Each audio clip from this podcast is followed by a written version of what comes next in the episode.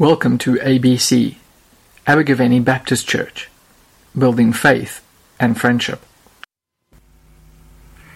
A young man was working his way among the people in a waiting room of an airport. As the people waited for the boarding announcements to be made, he was handing out copies of the little booklet, Why Jesus, doing the faithful work of evangelism. There was an elderly African man slumped in a seat in the waiting area, sound asleep. He was a dignified figure with white curly hair and a fashionably tailored suit. This old man was sound asleep, as a man could possibly be. But the young evangelist wasn't about to be deterred by that. He tapped the man on the knee. When the man woke up, he was extremely startled and blurted out, Where am I? What's going on? What's happening? The persistent young man simply and sternly asked, Sir, are you saved? Yes, said the old man. I, I guess I'm saved. I, I, I, suppose I'm saved. Yes, I'm probably saved. That's not good enough, the young man responded. Can you tell me exactly when you were saved? Not exactly, the old man answered. It was almost 2,000 years ago. Now that's not bad theology. For 2,000 years ago, Jesus paid the price of our salvation. We may have only found out about it recently, but Jesus did what needed to be done long ago and far away on an old rugged cross. But why? Why did Jesus have to die? Well, the problem is that we are in a dysfunctional relationship with God. We, as all humans, have turned our backs on God. We have rejected His love. We have rejected the life He offers us. And the Bible calls this broken relationship sin. And the result, the consequence of this broken relationship with God is threefold. Firstly, we become addicted to sin. Jesus said in John chapter 8 and verse 34, Everyone who sins is a slave to sin. The picture over here is quite obvious. A slave bound in chains, unable to escape. Sin has an addictive power. It is easy to become addicted to bad temper, envy, pride, slander, pornography, sexual immorality, alcohol, drugs, and so on. We can become addicted to thoughts and behavior that have a destructive power in our lives and which on our own we cannot break free. The addictive power of sin. Secondly, because our broken relationship with God is our fault, we turned our backs on God, we rejected God, we experience guilt. The fact that we might be addicted to sin just increases our sense of guilt. And as a result, we feel unclean. Jesus says in Mark chapter 7 and verses 20 through to 23, what comes out of a person is what makes them unclean.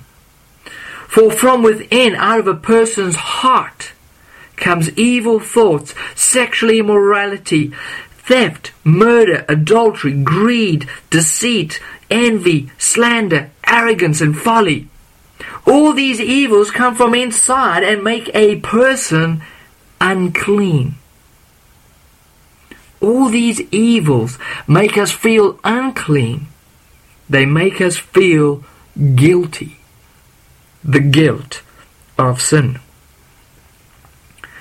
Thirdly, the natural consequence of turning our backs on God is that we experience alienation from God. We experience separation from God. If we choose to live in isolation from God, then it's natural that we will experience isolation from God. And the guilt from our sin just drives us even further away from God because it prevents us from relating to God. This is often called a spiritual death. And it's this spiritual death, this alienation from God, who is the source of all life, which ultimately results in an eternal separation from God. Death. That is why Romans chapter 6 and verse 23 states that the wages of sin is death. The ultimate consequence of sin is death. And Paul writes in Romans chapter 3 and verse 23 For all have sinned and fallen short of the glory of God. All humans have turned their backs on God at some point in their life. I certainly cannot claim to have always been in a right relationship with God, for too often I have turned my back on God and I have done what I think is best. And the result has always been regret and guilt. I wish I could go back in time and redo things and put things right, but I can't and I find myself sitting in the dock, guilty as charged. So, what is the solution? Well, there is good news. God does not leave us in the mess that we made of our own lives, but rather out of love, He comes to us and rescues us by dying for us. That is why the Bible says in Romans chapter 5 and verse 8 that God demonstrates his own love for us in this. While we were still sinners, Christ died for us. Christ died for us. But what did Jesus' death on the cross actually do for us? Paul states in Romans chapter 3 and verse 24 that we are justified freely by his grace through the redemption that came by Christ Jesus. Now, the concept of redemption comes from the slave market.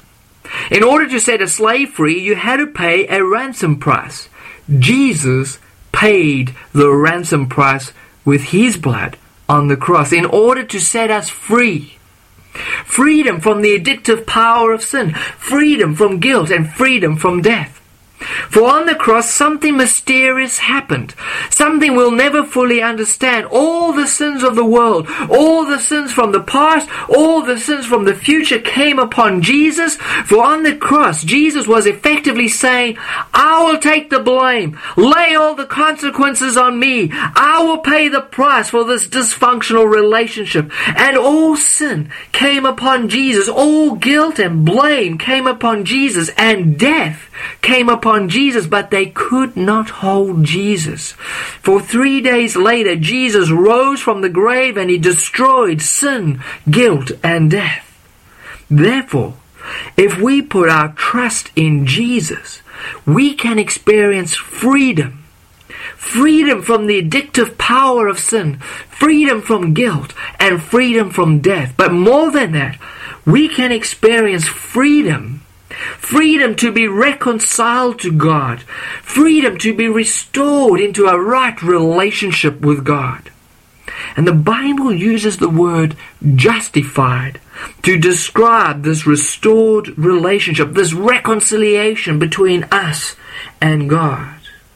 And we read in verse 24 that we are justified freely by His grace.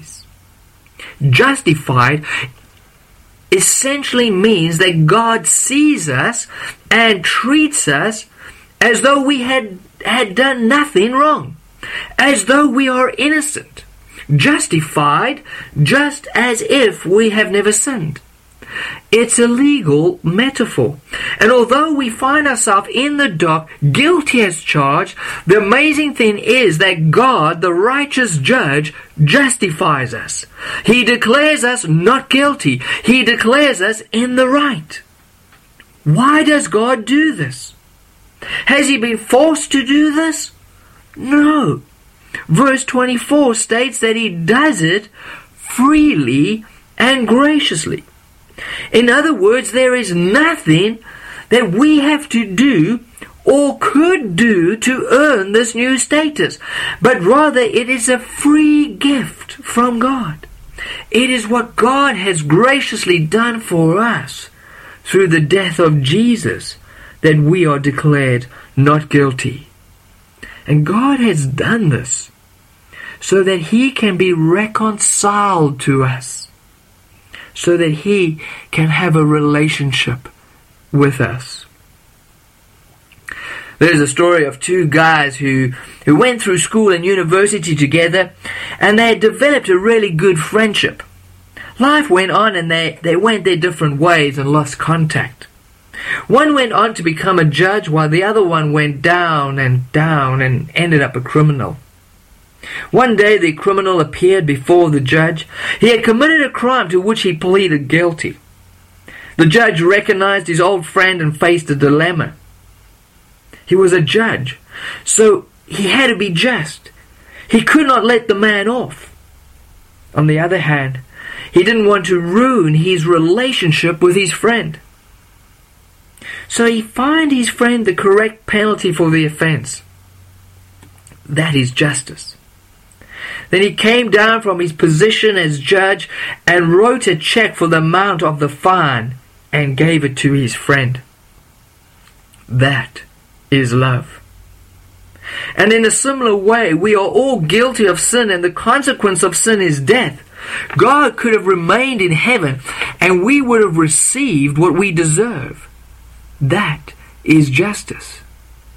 But God, out of love for us, came to earth in Jesus and took the consequences of our rebellion upon himself so that we could be restored to a right relationship with him.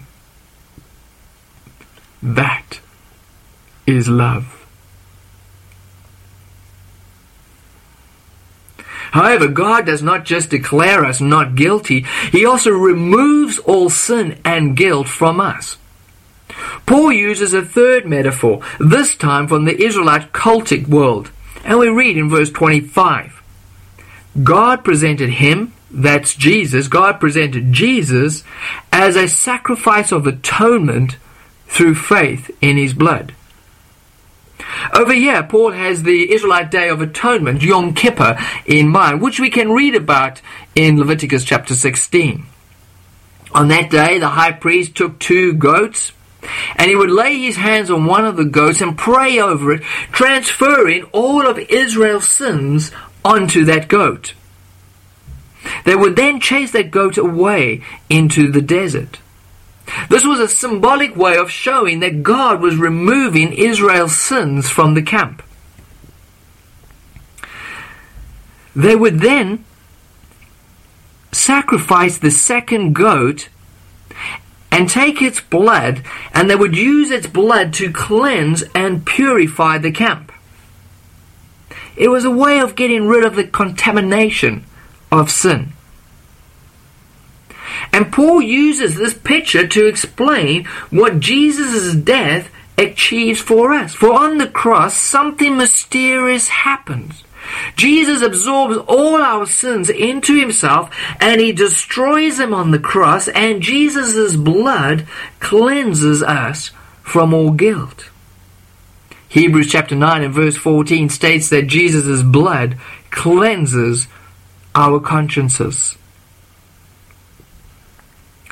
There's a story of an evangelist who went to a high school many years ago, and he told the teenagers there that when they die, they would stand before God, and God would take down this big screen, pull down this big screen, and God had this videotape of every single bad, sinful thing they had ever done. And God would play that tape. Everyone would be there. Your mother will be there. Now, I don't know if God has a tape of every sinful thing we've ever done or if He's upgraded to a DVD or Blu ray player. But if He has got a tape, then I've got some good news for you. When they tried to play the tape, it'll just be blank. For Jesus has erased the tape. For on the cross, Jesus absorbs all our sins into himself. He has destroyed them. He has removed our sins. As far as the east is from the west, so far has Jesus removed our sins from us. That is the good news of the gospel. Well, I don't know where you are today. Are you struggling with sin? Do you feel powerless to overcome sin in your life? Are you haunted by guilt? Are you fearful of death? Perhaps you have regrets and disappointments in your life. And perhaps you wish you could go back in time and redo things, put things right. But unfortunately, you cannot do that. If that is the case, then I've got good news for you. God has already put things right through Jesus. For Jesus has defeated sin and death on the cross. And if you come before God today and put your faith and trust in Jesus, then God will justify you. He will forgive you. He will declare you not guilty. And more than that, He will literally remove all your sins from you. He will remove your guilt and cleanse your consciences. He will purify you and make you clean again. And He will do all of this because He loves you and wants a relationship with you.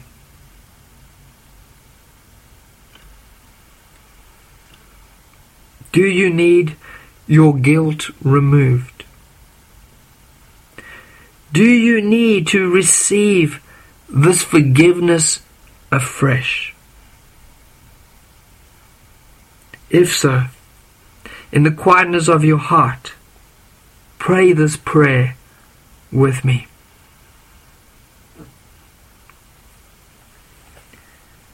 Dear God, thank you for loving me so much that you died for me so that I could be forgiven and reconciled into a relationship with you. Please forgive me for turning my back on you, for doubting you, for doing things my way. And forgive me for the wrong things I have done to other people. Forgive me for not doing what is right and good. Please wash me and cleanse me from all sin and guilt. Fill me with your Holy Spirit so that I can understand and experience more of this love that you have for me. So that I can be in a living relationship with you. Help me by your Holy Spirit to trust you more. Help me to have more faith. Help me by your Holy Spirit to turn away from my old destructive ways. And help me to follow Jesus each day. To become more and more like Jesus. Amen.